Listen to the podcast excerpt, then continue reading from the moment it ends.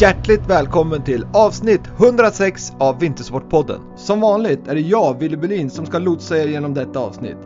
Jag brinner verkligen för att få möjligheten att prata med mina gäster. De har så stor erfarenhet och kunskap att dela med sig av, vilket ger mig ett rus av lycka och välmående. Att få möjligheten att genom Vintersportpodden dela med mig av mitt och gästernas samtal till er som lyssnar ger mig energi. Stort tack till gästerna och såklart till alla er lyssnare. Jag vill också påminna er att prenumerera på Vintersportpodden där poddar finns för att inte missa när jag släpper nya avsnitt. Prenumerationen är naturligtvis kostnadsfri. Jag vill också att ni följer Vintersportpodden på Instagram eller blir vän med Vintersportpodden på Facebook för att inte missa information om gästerna och vad jag håller på med.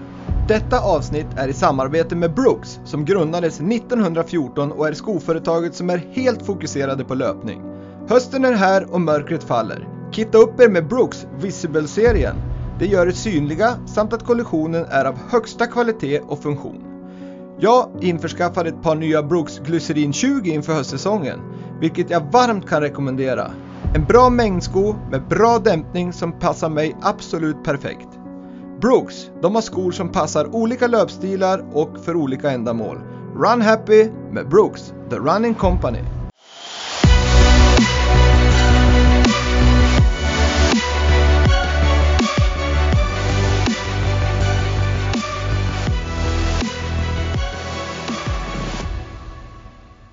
Dagens gäst i Vintersportpodden, hockeydomaren som trots sin låg, låga ålder, kanske man inte säger, ringa ålder, har en gedigen meritlista från nationella och internationella domaruppdrag och som är högaktuell som den första kvinnliga domaren i Hockeyallsvenskan. Varmt välkommen till Vintersportpodden, Anna Hammar. Stort tack! Jättekul att vara här. Ja, och det är jättekul att ha dig med här som eh, är en frisk fläkt på domarsidan inom hockeyn och som jag måste säga när jag läser din eh, meritlista från domaryrket så måste jag säga otroligt imponerad att du är 27 år och hunnit med så himla mycket. Va, va, hur är det möjligt Anna? Ja, när man börjar när man är eh, 11 år så, så tuggar det på rätt så bra. Eh, men jag har också haft en förmån att få börja liksom tidigt och komma ut på mycket uppdrag eh, redan som 17-åring. Så att nu har jag varit i, på den internationella arenan i tio år snart och eh, det, det ger ju en hel del erfarenheter. Och sen eh, så har jag dömt i Hockeyettan nu, sjätte säsongen kommer här så att ja, det blir, det blir en hel del år men det är ju så när man tycker någonting är kul, då rinner tiden lätt iväg. Ja, jag förstår det, verkligen så är det. Men man kan ju säga då för lyssnarnas vetskap så är Anna Hammar född 1995 i Köping, pluggade i Luleå och bor numera i Stockholm. Och refererar till eh, meritlistan som, som jag sa så har du Anna 11 år i SDHL, alltså Svenska Damhockeyligan. Du har dömt OS-finalen, du har varit på junior-VM. Du har dömt Hockeyettan i sex år. Du har varit domare i universitets-OS. Du har dömt Allsvenskan som första kvinnliga domare. Och sen är jag lite osäker här på VM. Jag vet att du var uttagen att döma VM, men visst blev det inställt? Nej, jag var iväg i, jag var i Calgary förra året, så 2021 års turnering och sen var jag faktiskt nu för en månad sedan i Danmark, så jag var på två dam-VM också. Ja, du ser. Ja. ja. det är en otrolig, otrolig meritlista för att bara vara, om jag får säga, 27 år. Det är jättekul ska det bli att prata med dig och få höra hur, hur du ser på det och hur, hur domaryrket är. Men innan vi går in på det Anna, då tänkte jag bara liksom höra hur, hur, vem är Anna Hammar om vi tittar på när du var, växte upp i Köping? Oj, ja, men jag var lite av en eh, pojktjej skulle jag nog säga. Jag har två bröder så att eh, jag gillade att eh, vara hos farmor och farfar och snickra och bygga kojor och köra traktor och jag lärde mig att böka med släp på den där traktorn och vi byggde någon slags lådbil så jag var väldigt ja, men hands-on och tyckte det var kul att liksom skapa och leka och sådär. Och eh, sport var alltid högt upp på listan så att vi spelade fotboll jag och mina bröder och vi spelade innebandy och ja, eh, what not liksom. Eh, och eh, ja, hockey har alltid varit en del. Jag vet inte ens när jag började. Jag tror, jag tror pappa har sagt att jag började någon gång när jag var två med liksom skridskoåkning och sen eh, ja, så var det Tre Kronor skridskoskola från det. Så att jag tror att jag har i princip vuxit upp på skridskor. Och då var det, i, var det i Linden Hockey du växte upp eller? Nej, utan eh, Köping hockey fram till eh, ja, tonåren där någon gång. Sen så bytte jag över till att spela damhockey och då bytte jag till Linden. Så det var mitt första damhockeylag när jag slutade spela med killar. Eh, ja, det. så det har du korrekt. Men du, hur... Ehm, du, du, fick ju inte liksom, du började tidigt spela hockey, hockey var ditt liv, men, men du slutade rätt så tidigt ändå. Var det på grund av att du valde att gå domarvägen eller var det på grund av några skador eller någonting annat? Ja, både ja och nej på den frågan. Jag eh, hade dåliga knän så de, de hade liksom ja, hoppat ur ledet x antal gånger. Jag vågar inte ens nämna hur många gånger. Men eh, då var det liksom så här, ja nu, nu funkar det liksom inte eh, att spela längre så då, då var det bara att operera dem och, och då vågade jag inte helt enkelt ta chansen att förstöra det operationen hade gjort. Så då sa jag att nu får det vara nog med när, närkampssport. Så då valde jag domarlinjen. Så det var ju lite grann att eh, domar, domarskapet fick komma före i, i den hänsynen. Men var det, var det knäskålen alltså som hoppade ur led så, så du har gjort den på något vis djupare nu då så att han ligger kvar? Eller? Ja, fråga mig inte vad de har gjort men jag har 20 centimeter långa eh, ärr på knäna men de, de gjorde ju så att det blev lite mer tajt och stabilt liksom. Ett, ja. Eh, ett ja, perfekt knä helt enkelt. Så nu har de funkat eh, fint, fint i åtta år. Härligt, vad, vad skönt mm. att höra. Men du, jag måste fråga där, du, du hade två bröder och om inte jag är helt fel påläst så är de två bröderna lika gamla som dig, det vill säga att ni är trillingar? Ja, det stämmer exakt. Det, och, så att vi har ju verkligen växt upp tillsammans. ja, men påverkar det liksom? Jag tänker tre stycken som är lika gammal, varav två killar och en tjej. Hur påverkar det din uppväxt att, att växa upp med två bröder som var lika gammal? Var det liksom fight varje dag om, om eh, att vinna eller hur var det? Ja, eh, det var väldigt mycket tävling och försöka få höras och synas och få ordet vid matbordet och sånt där. Så att eh, tävlingshjärnan växte nog fram på grund av det. Eh, och eh, ja, eh, det där pojk-tjejaktiga som jag beskrev tidigare, det kommer ju såklart av att vi lekte på ett visst vis när vi var mindre liksom. Men jag tror också att det, ja, jag tror att jag hade kunnat blivit som jag var även om de hade varit lite äldre också. Jag dras liksom till det som är adrenalinfyllt och spännande och utmanande sådär. Så att, eh, inte nog sagt för att hästar kanske hade varit kul, det var det jag ville göra när jag var mindre. Men det var inte det de gjorde så då, då kunde jag absolut inte hålla på med hästar utan då var jag tvungen att bli bättre än dem på fotboll och hockey. Liksom. Så, ja, det var, det var på något sätt det som, ja det tyckte jag var kul att leka och tävla mot dem när jag var mindre. Och, där är det också så att din ena brors i alla fall, han dömer väl också allsvenskan? Eh, han har gjort fram tills, eh, nu ska vi se, två år sedan slutade han med domarkarriären. Eh, han satsade på den civila karriären istället. Eh, men eh, jajamän, så att jag går faktiskt i hans fotspår helt och hållet och har hans nummer på ryggen faktiskt. Eller vårat nummer. Jag gillar ju 95 för att vi är födda då. Så att, eh, jag frågade om jag fick ärva det och det fick jag. Så nu har jag också 95 på ryggen. Fick ni döma någon match ihop eller? Ja, fast inte i, inte i allsvenskan då såklart. Men vi dömde i Hockeyettan en match tror jag och i J20 Superelit eller det som kallas nationell nu. Eh, så att vi har dömt förbundshockey tillsammans och det, var, det är såklart speciellt att ha gjort det tillsammans.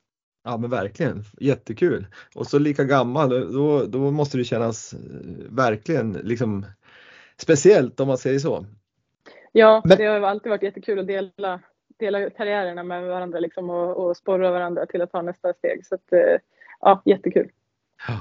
Men du Anna, jag, jag bad dig beskriva din liksom uppväxt och sådär, men jag är också intresserad lite grann om, om dig som person för att du verkar ju vara en tjej med många järn i elden. För du, du, som jag sa, du har utbildat till civilingenjör. Du, du, döm, du jobbar på PWC, alltså Price Waterhouse Coopers.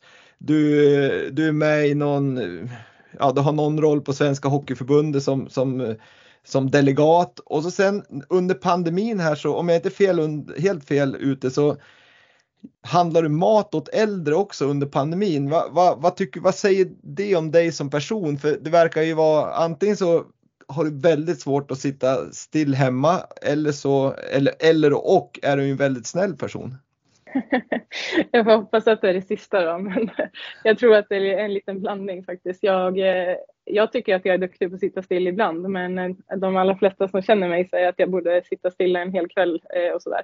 Nej, men jag, ja, jag märkte att mina grannar där uppe i norr inte hade det så lätt att handla och de tyckte det var läskigt och sånt där, så då tänkte jag, fasen jag är ju yngst här i min eh, bostadsrättsförening så jag får ju här får jag dra mitt, stack till, eller mitt eh, strå till stacken. Så att jag, eh, ja, jag försökte hjälpa till där så gott som det gick under pandemin. Eh, och jag gillar att hjälpa folk så ja, du pratade om min karriär där på PVC. Det är ju det affärsmannaskapet. Eh, den, den sidan av mig är ju det som ja, jag tycker är kul, är analytiskt, men jag gillar ju att hjälpa människor. Så att jag gör ju ingenting om jag inte får vara med människor också. Så att det, det är faktiskt en bra analys av dig där, att jag både, ja, som du beskrev det, snäll och eh, kanske lite driven då. Ja, lite, jag tycker du verkar vara väldigt driven. Men vi kommer in mer på, på hur en vecka ser ut för dig liksom eh, med att kombinera både jobb och, och eh, tänkte säga jobb och domar. För domaryrket är också ett jobb, men ditt civila jobb med domaryrket. Men innan det så, så sa jag att du utbildade till civilingenjör. Va, vad var det som gjorde att du valde att bli ingenjör? Eh, ja, bra fråga. För pappa är, han är högskoleingenjör, sån här maskiningenjör som räknar på muttrar och skruvar och sitter och kaddar och sånt där. Och när han har berättat om vad han gör på dagarna så har jag alltid tyckt att det låter så otroligt tråkigt. Så jag har ju knappt lyssnat på vad han har sagt när jag varit mindre liksom. Men på något vis har väl han ändå sporrat mig till att eh, ja, men hela analysbiten är kul. Så när jag väl satt där och skulle välja en utbildning så landade det någonstans i att jag tycker faktiskt att, eh, att liksom förstå sig på saker och ja, vara kanske en man är ju liksom ett multitool för ett företag egentligen som civilingenjör. Så det var väl det jag tyckte var kul att man behöver inte välja ett område utan man blir ju rätt så bred i kunskapen och, och kan liksom jobba med mycket olika problemlösningsfrågor eh, eh, och sådär. Så det var därför, mm.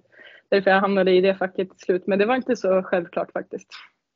Men hur, har du haft lätt för eller, eller är det en riktig, om man ska säga en träningsprodukt, det vill säga att du får gnugga på rätt så rejält för att klara skolan?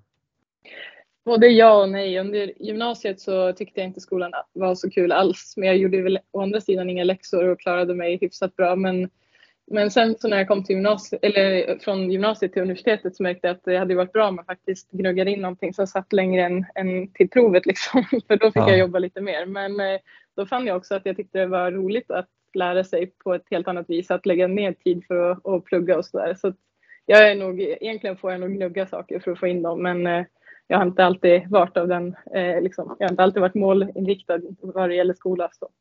Mm. Men sen då, då, då, har du ju jobb på PWC som vi sa, alltså PricewaterhouseCoopers som i min värld är en revisionsbyrå där det bara jobbar eh, ekonomer. Men vad, vad, får en ingenjör för roll på en, på en revisionsbyrå? Ja men precis. Nej, men vi har ju också en, eh, den är ju lite mindre känd som, som du påpekar, men vi har en konsultverksamhet som är ja, affärsrådgivning i princip. Och, eh, och den är vi är, ja, jag ska inte säga branschledande, men vi är i toppbranschen i alla fall för att eh, göra olika typer av transformationer hos våra kunder. Så att vi transformerar deras, det kan vara vilken funktion inom ett företag som helst, men jag jobbar väldigt mycket mot liksom kund customer experience och eh, marknadsföringsaspekterna på ett företag. Så hur man liksom får kunderna att eh, uppleva bolaget på ett annat vis. Så att eh, vi mm. jobbar ju väldigt kundnära och, och så. Men vi är ju i det yttersta, är vi också, du har ju rätt i det, att vi är ett revisionsbolag. Så vi, kan ju, vi är ju ett multitool om man säger så mm. för kunderna. Mm. För vi kan göra allt egentligen, hjälpa med allt.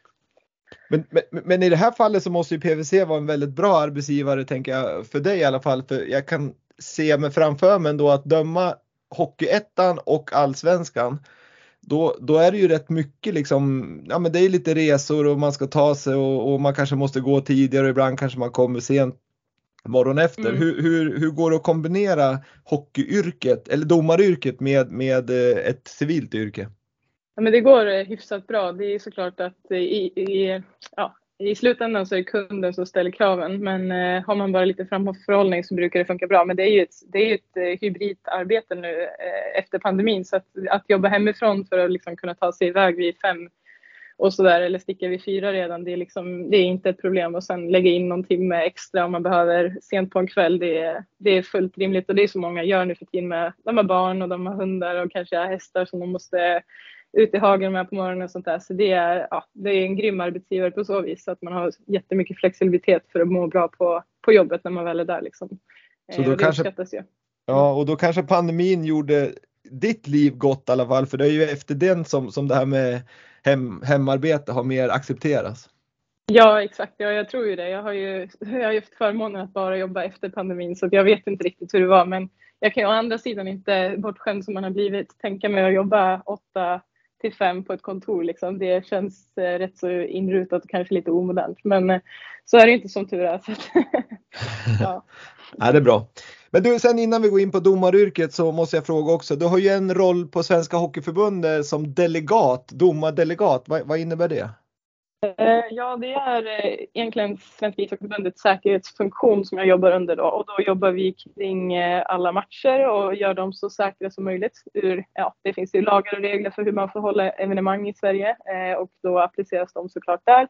Men sen handlar det också om att man följer alltså tävlingsbestämmelser för svensk ishockey. Så det är väldigt byråkratiskt och det är kanske mer en besiktande roll men man jobbar ju med människor och mot människor och organisationer så jag tycker det är hyfsat spännande ändå att vara ute och liksom ja, man får ju titta på hockey eh, från, från liksom, eh, arenarummet så det är superkul.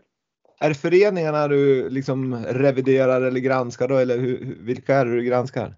Ja exakt, så det är arrangerande klubb eh, som ska stå för att det, är, att det uppfyller alla krav och sånt. Så att man pratar ju med klubbchef och eh, ja, säkerhetschef i klubben och så. Så att det, mm. det är ytterst de man har kontakt med. Men kan man stå och snickersnacka lite med någon eh, publikvärd och sånt där. Så att, eh, jag tycker det är supertrevligt. Härligt! Det låter mm. positivt Anna, härligt jobbat. Nu ska vi gå in på domaryrket eh, som eh, det här avsnittet till mestadels ska handla om, det vill säga hur är det att vara domare i hockey? Och min första fråga till dig, varför valde du att bli domare? Ja, jag vet inte riktigt. Eh, pappa har sagt att han eh, anmälde oss till en kurs när vi var 11 för att han hade sett någon annons och jag kommer inte själv ihåg att jag anmälde mig så det måste ha varit på den vägen. Men han anmälde i alla fall alla oss tre, och, eh, alltså jag och mina bröder. Och min, min första magkänsla var att det här var krångligt och eh, jag förstår ju ingenting och det verkar inte ens så kul.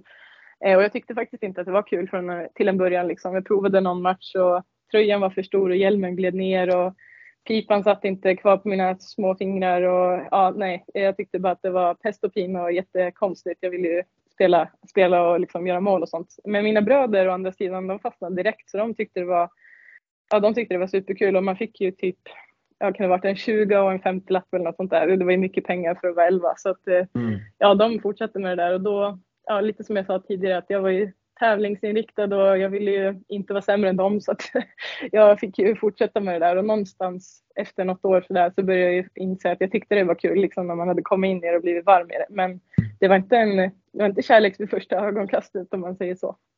Men hur, hur var det, jag tänker då, då som 11-åring och så tyckte du det var kom si kom sa, tröjan var för stor, hjälmen åkte ner, pipan satt inte på fingret.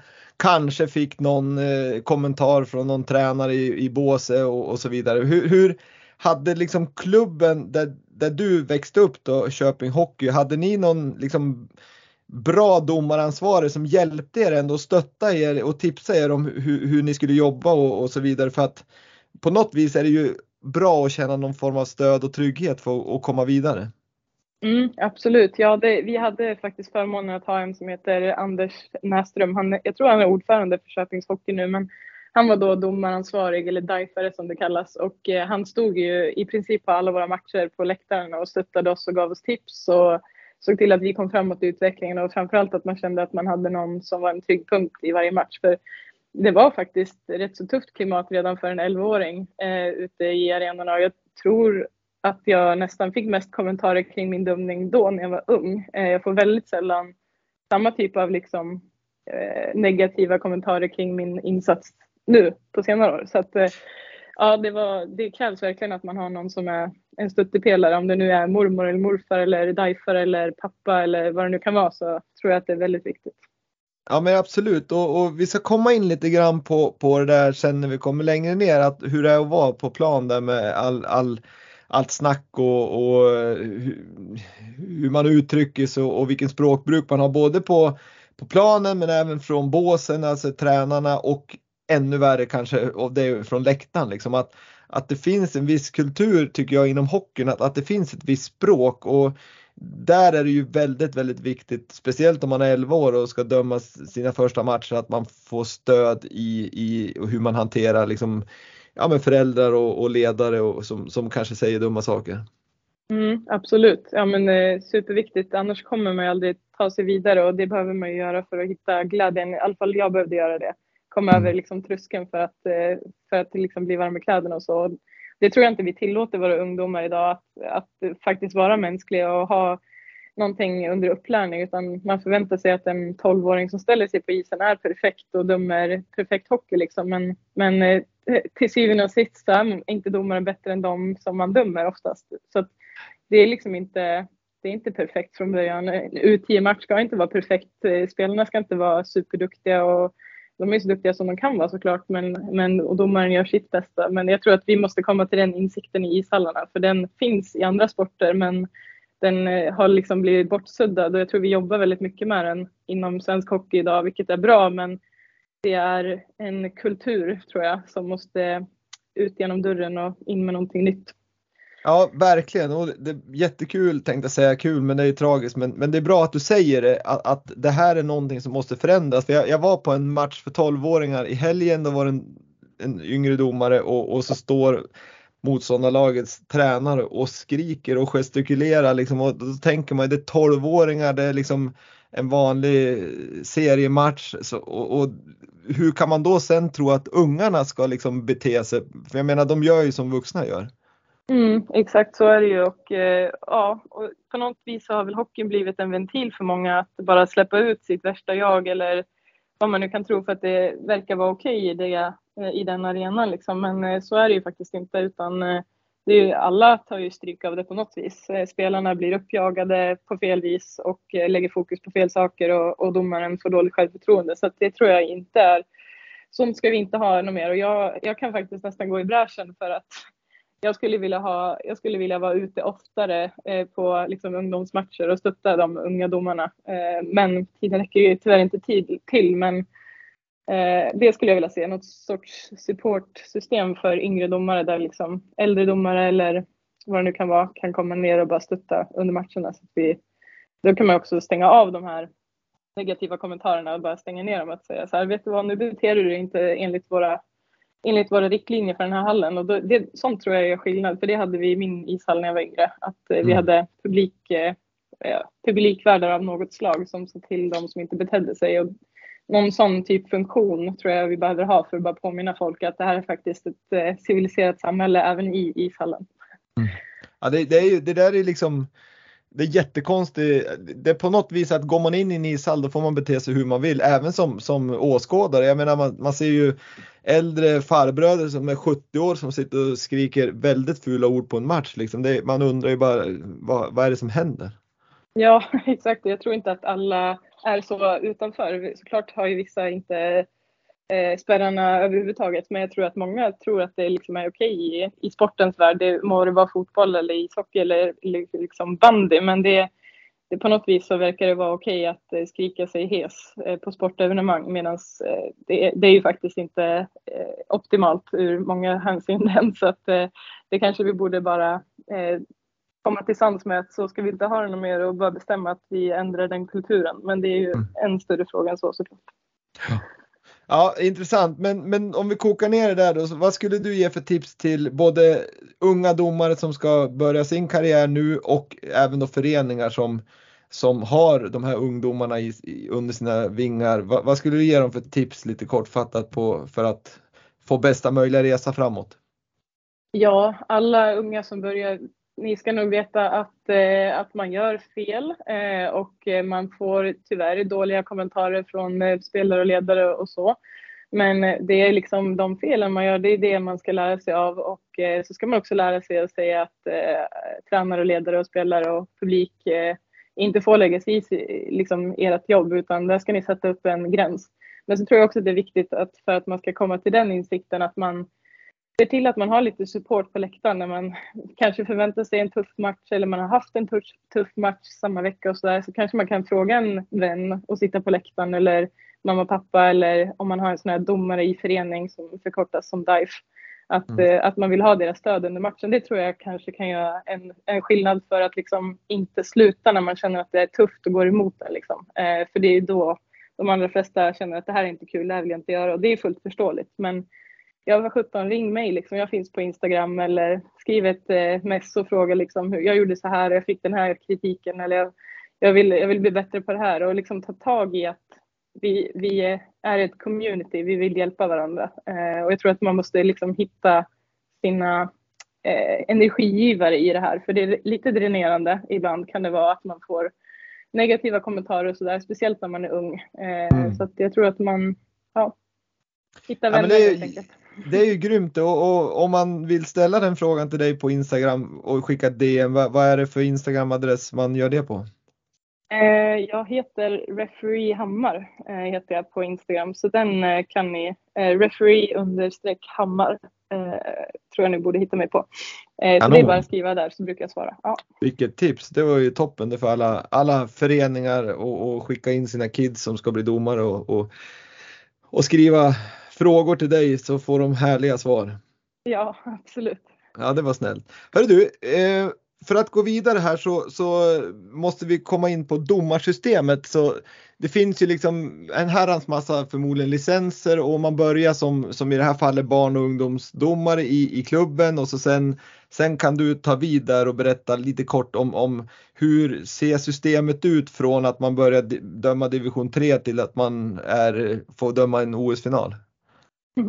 Ja exakt, så eh, när man dömer på i division 3 så tillhör det någonting som kallas för distriktet. Sen när man kliver upp i division 2 herrar, då är det regionen. I de allra flesta regioner det är lite skillnad på hur vårt avlånga land har valt att dela upp det. Men när man dömer på regionen så då, dels så får man kanske lite fler matcher i veckan och man får lite andra typer av coachningar och utbildningar och sånt där. Så att det är liksom verkligen en språngbräda för att ta sig då till division 1.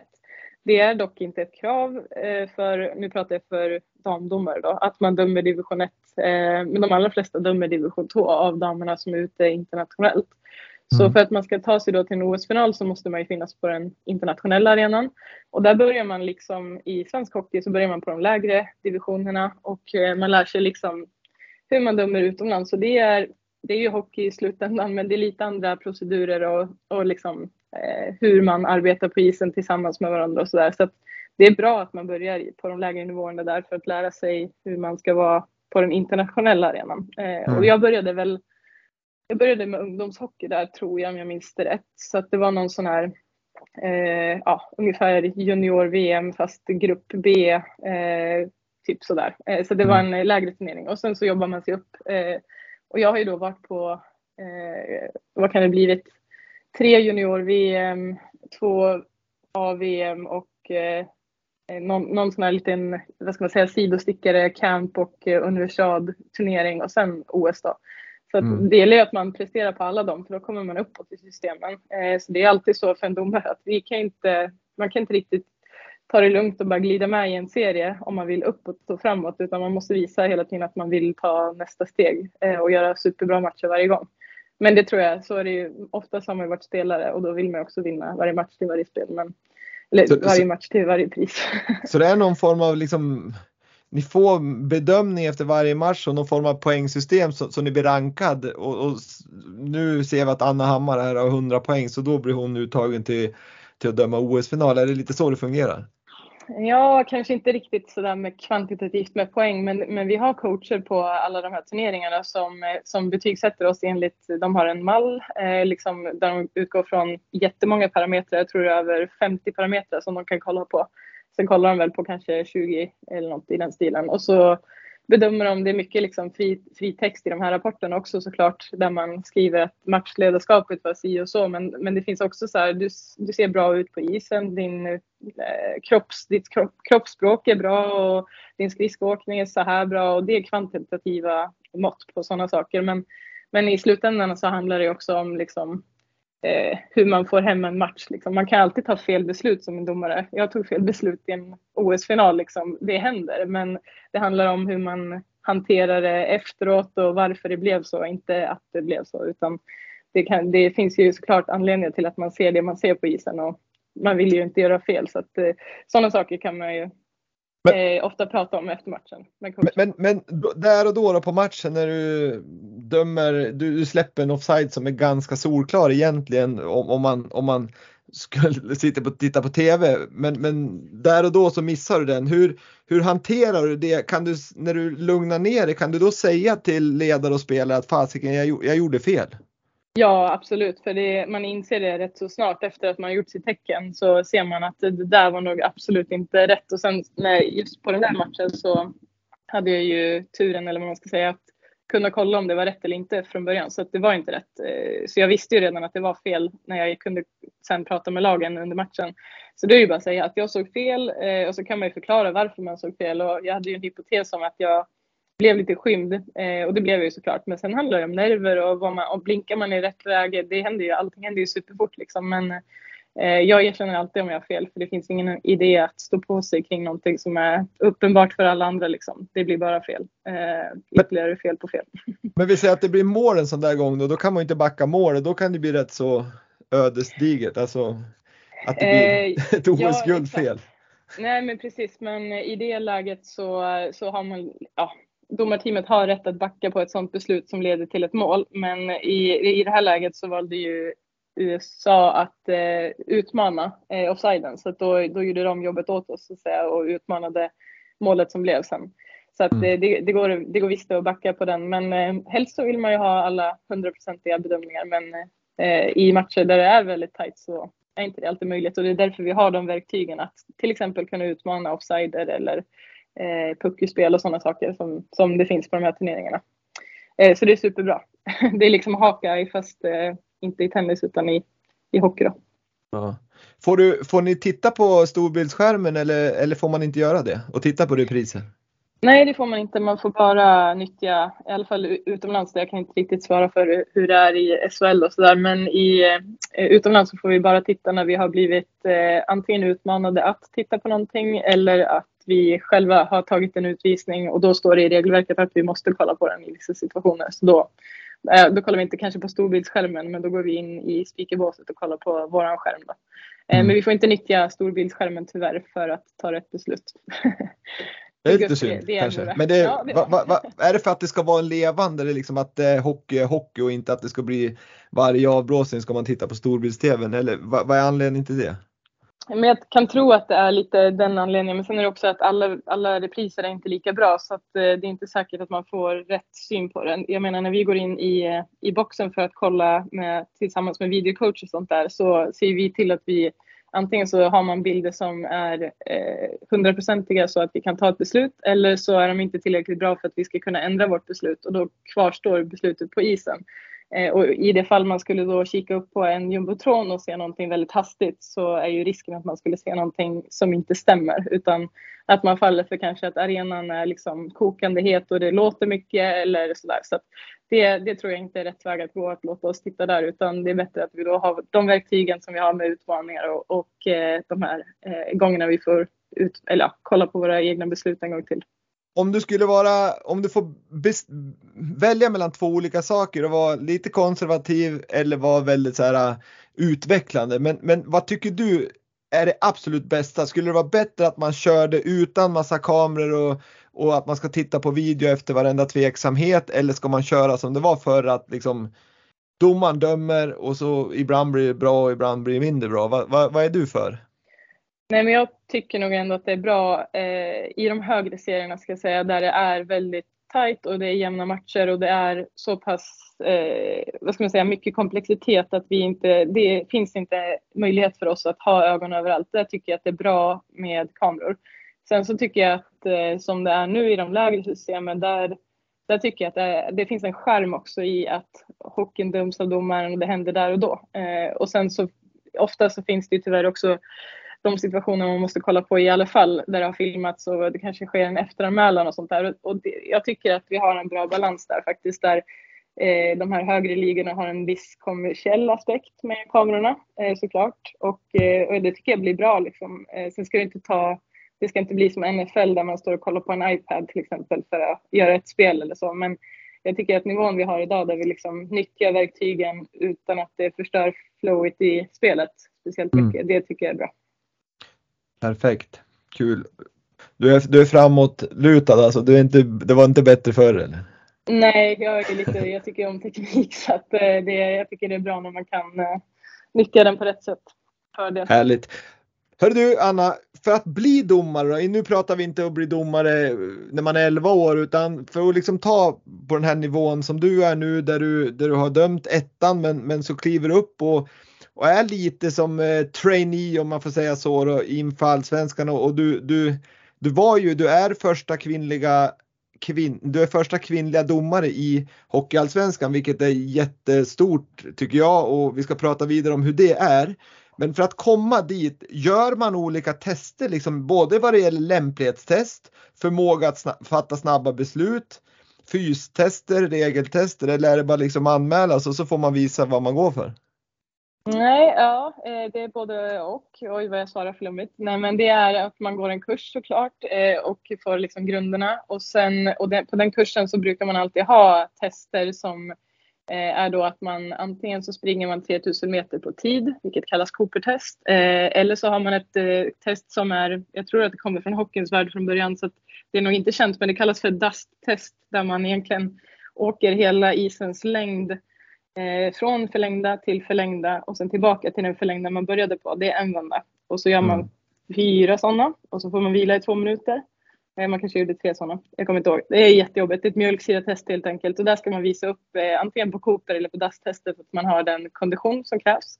Och sen så ska man även visa upp att man har eh, skridskoskicklighet som krävs. Och det kan göras på i, isen på lite olika sätt. Eh, pylonerna är det vanligaste. Då är det egentligen en zigzagbana fram och tillbaka och sådär. Eh, och sen så har vi även på de lite högre nivåerna ändå så har vi även fystester på, på barmark då, där vi gör armhävningar och situps och den typen av eh, liksom styrketräningsövningar. Eh, och det, det mäts väl eh, lite grann, det är väl inte där tyngden ligger, det ligger fortfarande på att man är duktig på skridskorna och, och eh, har en bra kondition. Men sen så lägger man den största tyngden också på regelkunskaper och där gör vi ett eh, regelprov varje år eh, där det liksom inte det är väldigt svartvitt. Klarar man inte så har man inte klarat det, då får man inte döma. Eh, för det är ju där, det, är det, det, vi ska vara bra på liksom. Så det, det är väl det man kan förvänta sig när man eh, söker och liksom blir testad. Men sen så gäller det såklart att visa på matcherna att man också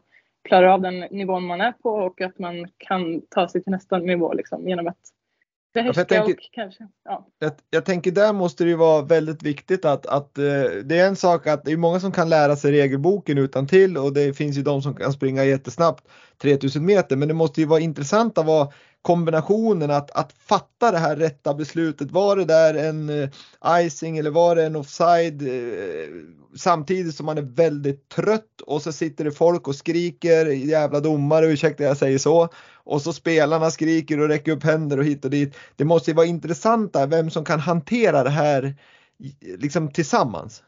Ja men exakt, det är ju det är många parametrar som gör en domare bra i en viss sekvens och, eh, och det är också många eh, faktorer som gör att det blir svårt eh, för en domare i många sekvenser. Och det, det är ju liksom en, en jag tror vi egentligen brukar baka ihop det till någon sorts domar-IQ. Det är ett helt e-, egen påhittat ord men men där ingår det bland annat att man leder matchen på ett framgångsrikt sätt, att man får med sig spelare och ledare på, på tåget genom att ja, konversera med dem eller att inte konversera med dem i rätt lägen och sådär. Så, så det är ju mycket liksom hur man, eh, hur man leder matchen. Om man tänker att om man ska jämföra med affärsvärlden så skulle jag nog säga att eh, den tuffaste situationen i affärsvärlden är väl kanske om man måste varsla sitt stora industribolag och säga upp flera tusen människor och hur gör man det snyggt liksom? Hur, mm. vem, vem får med alla på tåget i samma, eh, i en dålig situation, vem får med alla på tåget liksom?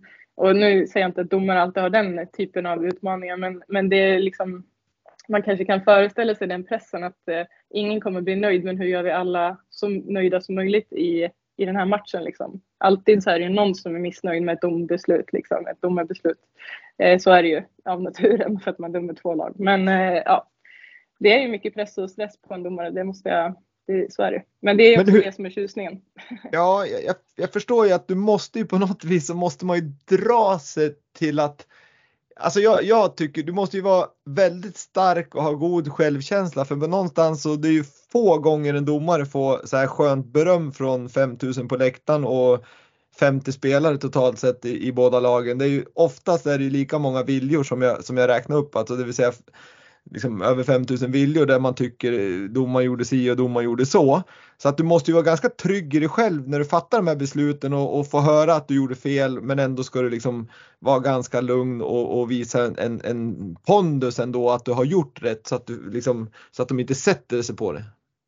Ja, precis. Eh, även när man gör fel så får man ju liksom inte eh, kanske sälja ut sig helt och, sig, och liksom sjunka ihop med axlarna och sånt där. För det, det hjälper inte en resten av matchen utan man, man måste ju det kanske är bra att inse att man inte gjorde, tog rätt beslut eller så. Eller att man inte är omtyckt av exakt alla just i den sekunden. Men eh, man får ju inte låta det komma in under skinnet för man har ju nästa beslut att ta eh, korrekt och man har ju nästa situation att vara liksom lika fokuserad inför. Så att det är ju, det är ju en väldig ja, utmaning att eh, ständigt vara liksom aktiv i de här 60 minuterna. För att som spelare så kan jag komma ihåg att man kunde sitta och titta ner på skridskorna ett litet tag och bara kanske eh, ladda om efter ett insläppt mål och sådär. eh, men, men som domare så är det ju alltid på och eh, tappar man även nästa situation som man borde ha tagit en korrekt bedömning på då, då brukar man ju ligga lite risigt till så det får inte hända. så där, där, eh, det gäller att eh, ha lite pondus och kanske sälja av ett beslut med självförtroende som du säger, även om man inte känner sig så själv säker just i den situationen. Men, men jag tänker där då, vi, vi säger att eh, första, första perioden här i, i en allsvensk match som du går in och dömer, du gör två, tre ganska uppenbara missar där på grund av att du var väldigt nervös. Eh, hur, axlarna åker kanske ner lite grann. Hur, hur hanterar du slash ni det i, i periodpausen? Kommer det ner någon mentor till dig och liksom försöker liksom, eller har du någon mental tränare som kan komma och peppa upp det så att du, så att du kliver ut och gör en liksom, du måste ju ut där och, och lyfta på axlarna i andra, andra perioden och köra på. Det går liksom inte att knyta av sig skridskon och åka hem. Eller? Mm, nej, exakt. Eh, jag har tyvärr ingen eh, mental coach och så, men, eh, men man önskar att man hade det ibland. Men eh, man, eh, ja, I det fallet så brukar jag Egentligen så vet man ju inte alltid om man hade rätt eller fel, men man kan känna i, i liksom magen att man kanske inte var 100% nöjd med det eller man kan förstå att det kanske ändå inte var rätt beslut. Och då brukar jag kontrollera med mina eh, ja, partners, om de är linjedomare eller huvuddomare, men att, eh, att man får liksom en verifikation på det man känner så att man kan gå vidare därifrån. Så att, eh, det, ovissheten brukar vara det värsta för mig om jag inte vet om jag har gjort rätt eller fel. Och, och när man vet vilket av det man har gjort så kan man ju liksom köpa det och gå vidare och kanske ja, behandla det inombords. Liksom.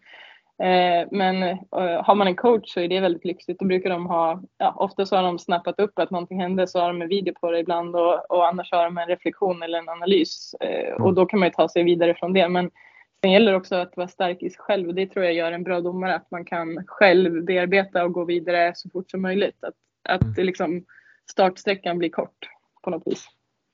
Ja, vad det att jag, jag, får en känsla av att, att många domare i alla fall, och nu pratar vi med dig, men att, att du har en, måste ha en god självkänsla, det vill säga att du ändå du vet vem du är och du, du, du ja men med tanke på vad, vad man får utstå så, så, måste man ändå liksom känna sig trygg i sig själv och, och kunna gå vidare utan att älta så himla mycket. Mm, exakt, ja men på något vis så vet jag att Eh, det här är en roll jag kliver in i, det definierar inte hela mig men samtidigt så är just jag är väldigt mycket hockeydomare men men eh, någonstans är det bara ett beslut och det har jag aldrig någonsin definierat en människa i något sammanhang eh, med bara ett beslut. Så att eh, det, man måste nog distansera sig lite i de situationerna och titta på det från att det är hockey och absolut så betyder det väldigt mycket för många och, och tyvärr så kan ett beslut från en domare betyder väldigt mycket för väldigt många. Men eh, till syvende och sist så är det som jag sa, det är en sport som döms av människor och hade man velat haft 100% eh, eh, accuracy så hade man ju tagit datorer och AI för att göra det liksom. Men det är inte där skärmen ligger tror jag. Så att, ja, i, I de banorna kan man ju reflektera lite grann om man inte känner att det gick hundraprocentigt. Men annars så får man fråga, mina bröder brukar jag fråga ibland och liksom älta lite med dem och så kan brukar det vara klart sen. Får ni ringa till, får ni ringa till en vän tänkte jag säga, eller brorsan där i periodpausen och fråga, du, du såg ju matchen här i Allsvenskan i första perioden, Hur, var det fel eller var det rätt eller får ni inte göra så? Eh, vi, jag får och får, jag vet inte riktigt vad riktlinjerna är där, men, eh, men man får ju kolla upp sin egen situation på, på video och så om man har tillgång till den i periodpaus. Eh, mm. men man får inte döma ut efter det man ser i periodpaus kan vi tillägga. Men ja, absolut, jag skulle nog, hade jag haft en riktigt dålig match och inte kände att jag kunde ta mig vidare på något vis, då hade jag nog ringt eh, Joel, min bror. Men eh, annars så tror jag att man kanske gör det bäst efteråt för att göra någonting i periodpaus på sina vad det 18 minuter man har. Det är lite stressat ändå att försöka få fram mm. någonting. Men, mm, så, så, men, så kan det vara. Mm. Men du, du, du sa själv att det är inte AI och datorer som dömer en match utan det är en människa och en människa som går in på en arena som är fullproppad det skriks från båda hejaklackarna och det är spelare som, som liksom åker runt där och försöker påverka det under matchen speciellt och, och, och tränarna de ska ner och, och vifta dit efter varenda domslut ser det ut som. Eh, och så ja, hur, hur liksom är det verkligen så att man, man, man eh, tar objektiva beslut alltid eller påverkas man av, av den där publiken som skriker eller de här spelarna som, som säger att det är offside eller, eller icing eller vad det är? Ja, det är en bra fråga. Jag vet inte riktigt hur, hur man själv reagerar egentligen. Eh, det är svårt att säga liksom, att vara så pass, eh, ha så pass mycket självinsikt men jag brukar säga att man är en del av matchen och om matchen är på det viset så är vi också en del av, Eh, man känner ju sig en del av den stämningen av den liksom. Eh, så att det är klart att man liksom slår på sitt fokus extra mycket i de typer av situationer och försöker att inte låta ljudnivån påverka liksom att man hör i örsnäckan och sånt där. Eh, men det är klart att det, det, det är bara logiskt att det är, någonstans så kan man inte säga att det inte hörs liksom för en domare. Det hörs ju. Men eh, Eh, man kan också bli bättre på att inte lyssna. Jag hör oftast bara sorl. Jag hör knappt vad folk skriker från läktarna så att eh, för mig är det liksom mer ett brus. Eh, tänk att ett eh, ja, malmtåg åker förbi liksom. Det, det dånar men det, det är inte så mycket som egentligen går in. Men det är klart att, eh, att någonstans så är ju stämningen i en knäpptyst ishall, den är ju mer rosam för en domare, men kanske inte lika det betyder inte bättre fokus egentligen. Jag tror att vi är lite gjorda för att fokusera i de här eh, otroligt pressade situationerna. Att vara mm. extra bra när det väl gäller. Liksom. Ja, det gäller att ha fokus där så att man, så att man inte liksom hamnar på, på och tappar fokuset så man börjar höra allting runt om för då blir det tokigt. Men du säger att de snäcka.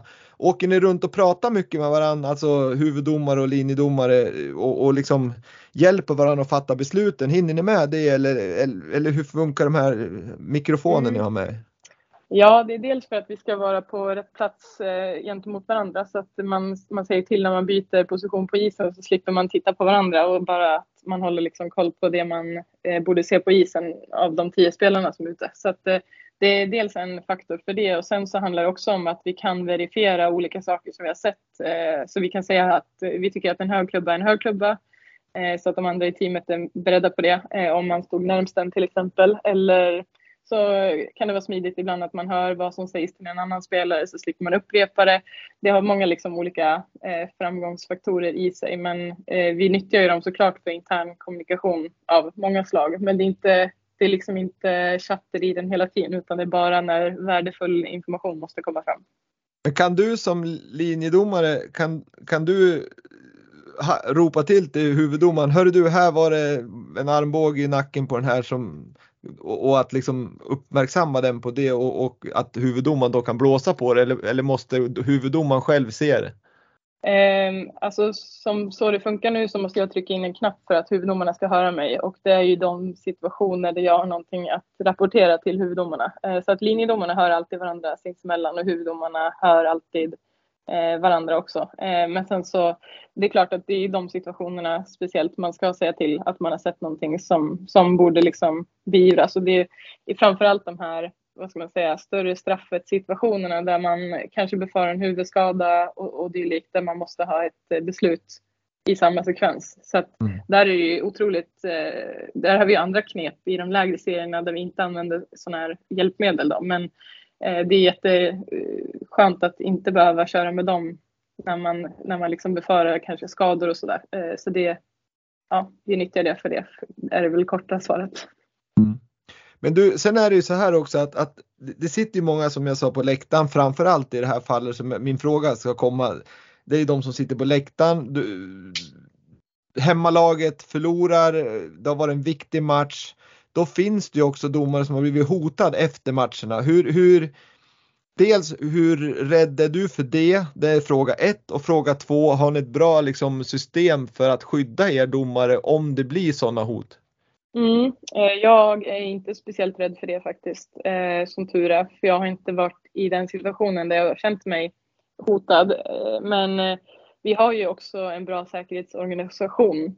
Eh, ja, den jag ingår egentligen som säkerhetsdelegat. Den är ju till för att värna om publik, spelare, tränare, ledare, allt vad det kan vara. Eh, så att det inte uppstår några sådana här eh, situationer. Och för domarna så gäller det ju att, att liksom den egna organisationen Eh, på något sätt värnar om att domarna ska ha en fri lejd hem och de ska, eh, de ska inte bli liksom bemötta i korridorerna, i spelarkorridorerna eller i sitt omklädningsrum utan de ska ha en frizon. Eh, så det jobbar vi mycket med när jag är delegat. Eh, så att, och jag tycker att det har, eh, vad ska man säga, det har kanaliserats ner till de lägre divisionerna också där vi, där vi egentligen är liksom, på isen så är vi domare men sen i korridorerna och sånt där så tackar folk för matchen och, och lämnar oss eh, att vara liksom människor utan har vi randigt på oss så är vi liksom då är vi i rollen och har vi inte det så är vi inte någon som de borde prata med om deras åsikt om matchen. Så det tycker jag funkar bra.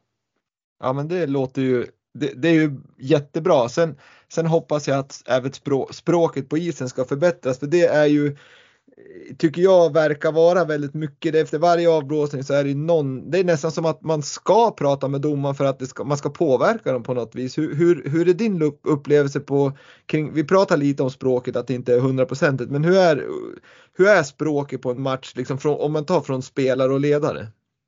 Mm, mm, ja, det är, det är inte katastrof, det är det inte, men eh, det är ju inte alltid eh, supergenomtänkta meningar. Oftast är det ju inte frågor till oss per se, så det är svårt att svara på dem. Eh, vilket jag kan, ibland kan jag tycka att det är frustrerande att man får ett konstaterande eh, som egentligen är väldigt svårt att eh, på plats bemöta med en snabb kommentar. För ofta så har vi ju, ja, kanske två, tre sekunder med en spelare innan man eh, byter väg eller sådär. Och då, då vill man ju kunna svara på någonting istället för att bara få höra. Eh, så att, eh, men jag tycker att det är liksom inte svor, svordomar och så, utan det är väl mer sättet och tonen man kanske säger saker på. Eh, och sen så är det ju mycket prat mellan spelare och domare, det är det ju. Eh, det är ett sätt för en domare att kontrollera matchen, att känna av temperaturen i matchen och så vidare. Men eh, det, det, blir ju också mer och mer ju mer man släpper in. Jag, jag, vet inte om det har varit mindre förr och så. Och det kanske alltid var bättre förr om man pratar om allt. Men eh, det, Eh, jag tror att det kanske är, det är lite trender som går. Ibland pratar man med domaren, vissa lag pratar mer, andra mindre och så vidare. Ja. Ja, jag, jag, jag, upplever liksom att det blir väldigt mycket snack efter varenda avblåsning så ska man fram till domaren och, och prata och jag, jag, jag, förstår liksom inte varför. Det är bara att åka och byta och så in nästa byte igen för man, man liksom, det är ingen idé. Det är sällan, jag, eller jag har inte varit med om att man att man ändrar ett domslut för att man, för att man snackar så mycket. Så det, det finns ju, lägga ner energi på det känns ju väldigt onödigt. Ja, exakt. Nej, men det är väl ytterst för att få någon sorts, eh, kanske för att eh, släppa lite på någon ventil för sig själv eller för att, eh, alltså som spelare då, eller mm. för att påverka domaren, det vet jag inte. Men sällan låter man sig påverkas som du säger. Man ändrar ju väldigt sällan någonting eller undersöker någonting ytterligare för att man får en kommentar. Så det, det brukar inte påverka matchen på så vis, men det kanske fördröjer matchen i alla fall om man tittar på den. Mm. Men du inför matcher då, liksom Tar du reda på mycket om laget som du ska döma, om spelare som är med där för att få en uppfattning om oj nej den här matchen då ska den här surkusen vara med eller den här matchen det är han som alltid slår klubban i knävecken på motståndarna. Gör du sådana research innan eller kommer du dit helt objektiv och låter liksom matchen tala eller jag tänker man kan ju bli lite så här förutfattande förutfattade meningar också. Man vet att de här tre spelarna och den här ledaren de beter sig alltid så här så går man in med den inställningen. Hur, hur, hur jobbar du där? Mm. Nej men det är en bra fråga. Jag tror att eh, det är en fördel att kunna vara lite förberedd på de generella dragen kring liksom, lagen och sånt där. Att man känner till, eh, ja men det är bra att känna till förnamn på folk och så eh, för att det upplevs som artigare och att man man får bättre kontakt helt enkelt och så. Eh, men sen också lite så här matchhistorik lagen emellan kan vara bra att veta. Det kan vara gammalt som ligger och pyr lag, mellan lagen. Eh, och vi domare gör alltid jobbet innan att vi pratar igenom vad vi kan förvänta oss av matchen. Det är liksom en, eh, ja vad ska man säga, uppvärmning för hjärnan och det, det gör ju lagen också. De förväntar sig eh, ett visst anfallsspel som de ska försvara emot och så vidare och vi förväntar oss en viss eh, karaktär på matchen. Så att det tror jag är en väldigt nyttig övning att göra eh, och det kan yngre domare som lyssnar på det här också börja göra på sina nivåer för att det är, det är ett sätt att när man knyter skridskorna att komma in i att okej okay, nu ska jag döma en match och då är jag i eh, den här typen av roll och mitt ansvarsområde är si. Eh, så det, det, tror jag det tror jag alla gör och det är en framgångsfaktor. Sen så ska man inte låta det gå till överdrift att man åker och förväntar sig saker utan det är mer att när det väl händer så har hjärnan redan tänkt på vad steget efter det skulle kunna vara att man eh, upplöser ett bråk fort eller vad det nu kan vara liksom, så att man mm. inte eh, är helt oförberedd att stå på hälarna så att säga.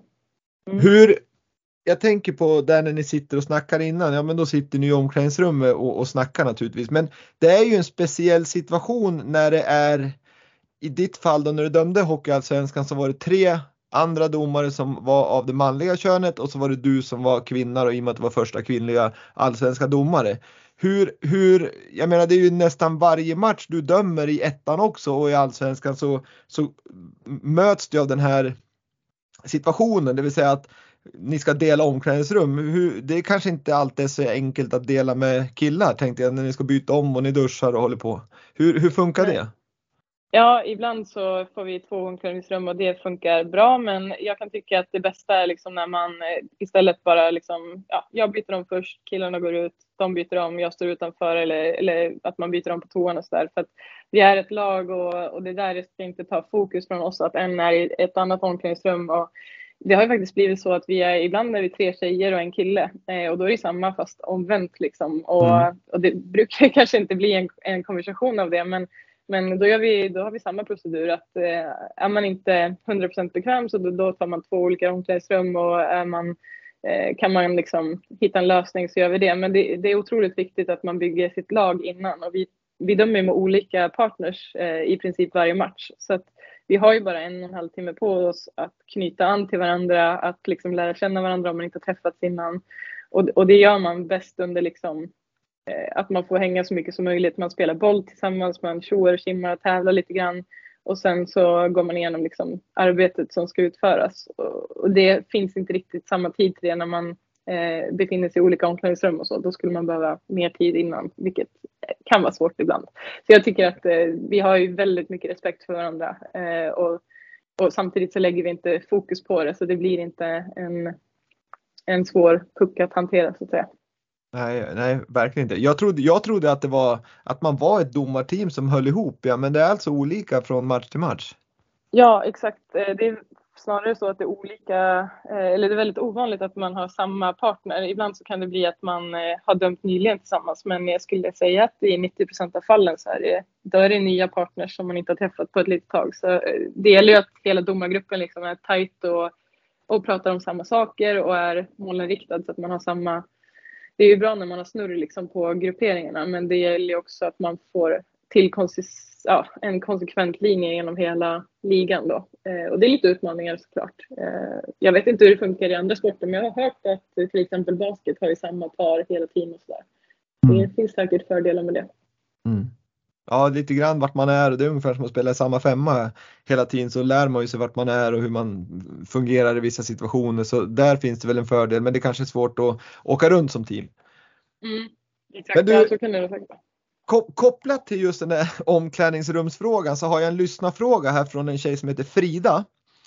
Och hon ställer, som kvinna, upplever du att du bemöts på samma eller något annat sätt av kollegor, spelare, publik liksom, än dina manliga kollegor?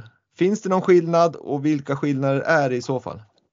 Eh, ja, nej men det som jag kan tycka är tråkigt ibland det är att folk förväntar sig att jag bara dömer eh, damer eh, överlag. Eh, så jag kan ha hört från liksom, kollegor som är i Hockeyettan med mig som har kommit upp till Hockeyettan efter mig eh, som tror att jag bara dömer SDHL eh, eller bara och bara men att jag att, ja men kul att du fick en provmatch här liksom att man är lite naiv kanske för att nej men jag är lite äldre än dig i ligan om du eh, inte visste det. Liksom. Men, men lite sånt, eh, så här, ja, vad ska man säga, gammalt groll som hänger kvar. Att så här, ja, det är, jag tycker inte det borde vara en grej att damer dömer herrar, men det är ju det för några och, och vissa ber om ursäkt liksom, och tänker så här, oj, så, sorry, jag tänkte inte ens på det. Liksom. Men det är väl den grejen. Annars så, eh, så spelarna skäller lika mycket på mig som de gör på mina manliga kollegor och de eh, liksom är lika glada i mig som de är i mina manliga kollegor. Så att det, jag tycker att jag får samma respekt och det man söker från Ja, du märker, ing, du märker inget så på isen liksom att, att, att spelarna blir mer så här ja, på något vis nedvärderande eller på något vis liksom ja men kom igen nu att du får negativa så utan du, du känner att där har du samma liksom ja, respekt.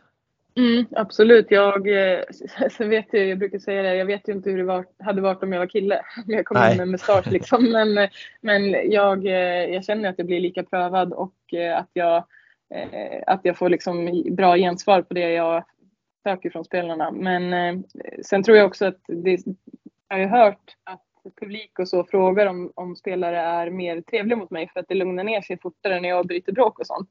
Och det mm. kan jag inte svara för om det faktiskt är så. Men det vore ju fantastiskt om man kunde, om man kunde se att det var så. Eh, sen tror jag att det, det handlar kanske om hur man bemöter folk. Jag tror att eh, jag är väldigt jag är väldigt svårt att vara arg på folk och vara otrevlig och sådär. Så, det, det, kan väl vara det då i sådana fall. Men jag tror inte att det har någonting med könet att göra utan det är snarare hur man är som eh, randig eller domare. Mm det borde vara tvärtom nästan, att de presterar mycket bättre för att de, de, de är ju typ i samma ålder som dig så de kanske vill imponera på, på dig som tjej. ja, exakt. kan ju vara så. Eh, nej men det var bra svar, jag hoppas att Frida var nöjd med det svaret. Sen har vi en, sen har vi en, eh, en annan lyssnarfråga från en kille som heter Fredrik, lite rolig fråga då. Den, mm. den, är så här att på domarkurserna lär sig alla domare åka lika för de brukar åka lite så här stelt med armarna tycker jag och, och det är väl det Fredrik här hänvisar till. ja, det var en rolig grej. Nej, men det är väl lite så här stil och profil och typ hur man eh, ja, passar man in i liksom domargruppen och då kanske man adapterar sin åkstil till lite det där. Men sen så är det många som kommer från hockeyvärlden där man är jättevan att luta sig på en klubba och det kan vara lite roligt att se någon åka utan klubba för första gången. Men det, det kan bli lite en annan typ av åkstil än, än kanske hur en man måste åka lite rakare eh, kan jag tillägga, att man ska åka lite mer upprätt så man ser mer av isytan. Det, det får ju liksom armarna och allting att eh, röra sig på ett annat vis. Men sen så eh, har man ju väldigt mycket börjat beivra eh, att domare ser individuella ut, att man ser ut som det här är Anna Hammar när hon dömer, det här är jag vet inte, eh, Mikael Nord när han dömer och det här är eh, ja, Marie Furberg när hon dömer. Så det, mm. det, ska se olika ut. Man ska se individuella specialiteter och sådär. Eh, så det, jag tror inte att man lär ut det, men jag tror att det kanske är någonting som man försöker härma lite med flit. Att folk har sett ut så tidigare och sådär.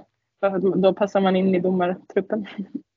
Bra svar tycker jag. Det, det, är någonting faktiskt jag funderar på också när man ser domarna. Så men det kanske går mer och mer åt personliga stilar som du säger. Det, det kanske det är, för jag menar, det är en igenkänningsfaktor det där också att, att här kommer Anna Hammar och dömer idag. Det, det kanske är bra. Att man har ett ja. varumärke. Exakt, ja men jag har ju fått eh, lite så här genom åren så har jag fått lite stil och profiltips hur man ska åka, hur man ska hålla armen rak och sånt där och ibland så funkar det att rätta till saker och ibland så, ja min anatomi funkar inte på det viset. Det blir inte rakare eller det blir inte. Så i, i mm. slutändan så är det så här, ja så här ser jag ut när jag dömer fast jag eh, vet att det kanske inte borde se ut precis så eller så. Men det är kul att det blir så att det liksom så här, ja men det är Anna Hammars stil och någonstans så tror jag att man eh, man får göra lite en show av det. Alltså, mm. Man ska ju såklart se så bra ut som man kan men eh, det blir lite en varumärkesgrej som du sa. Ja, det är kul. Men du, innan vi ska sluta här så måste jag fråga, vad har du för mål med, med domaryrket då? Är det, är det att eh, komma upp i SHL? Är det att kunna leva på domaryrket eller vill du fortsätta din civila karriär bredvid? Eller, för jag vet att vissa domare är väl professionella?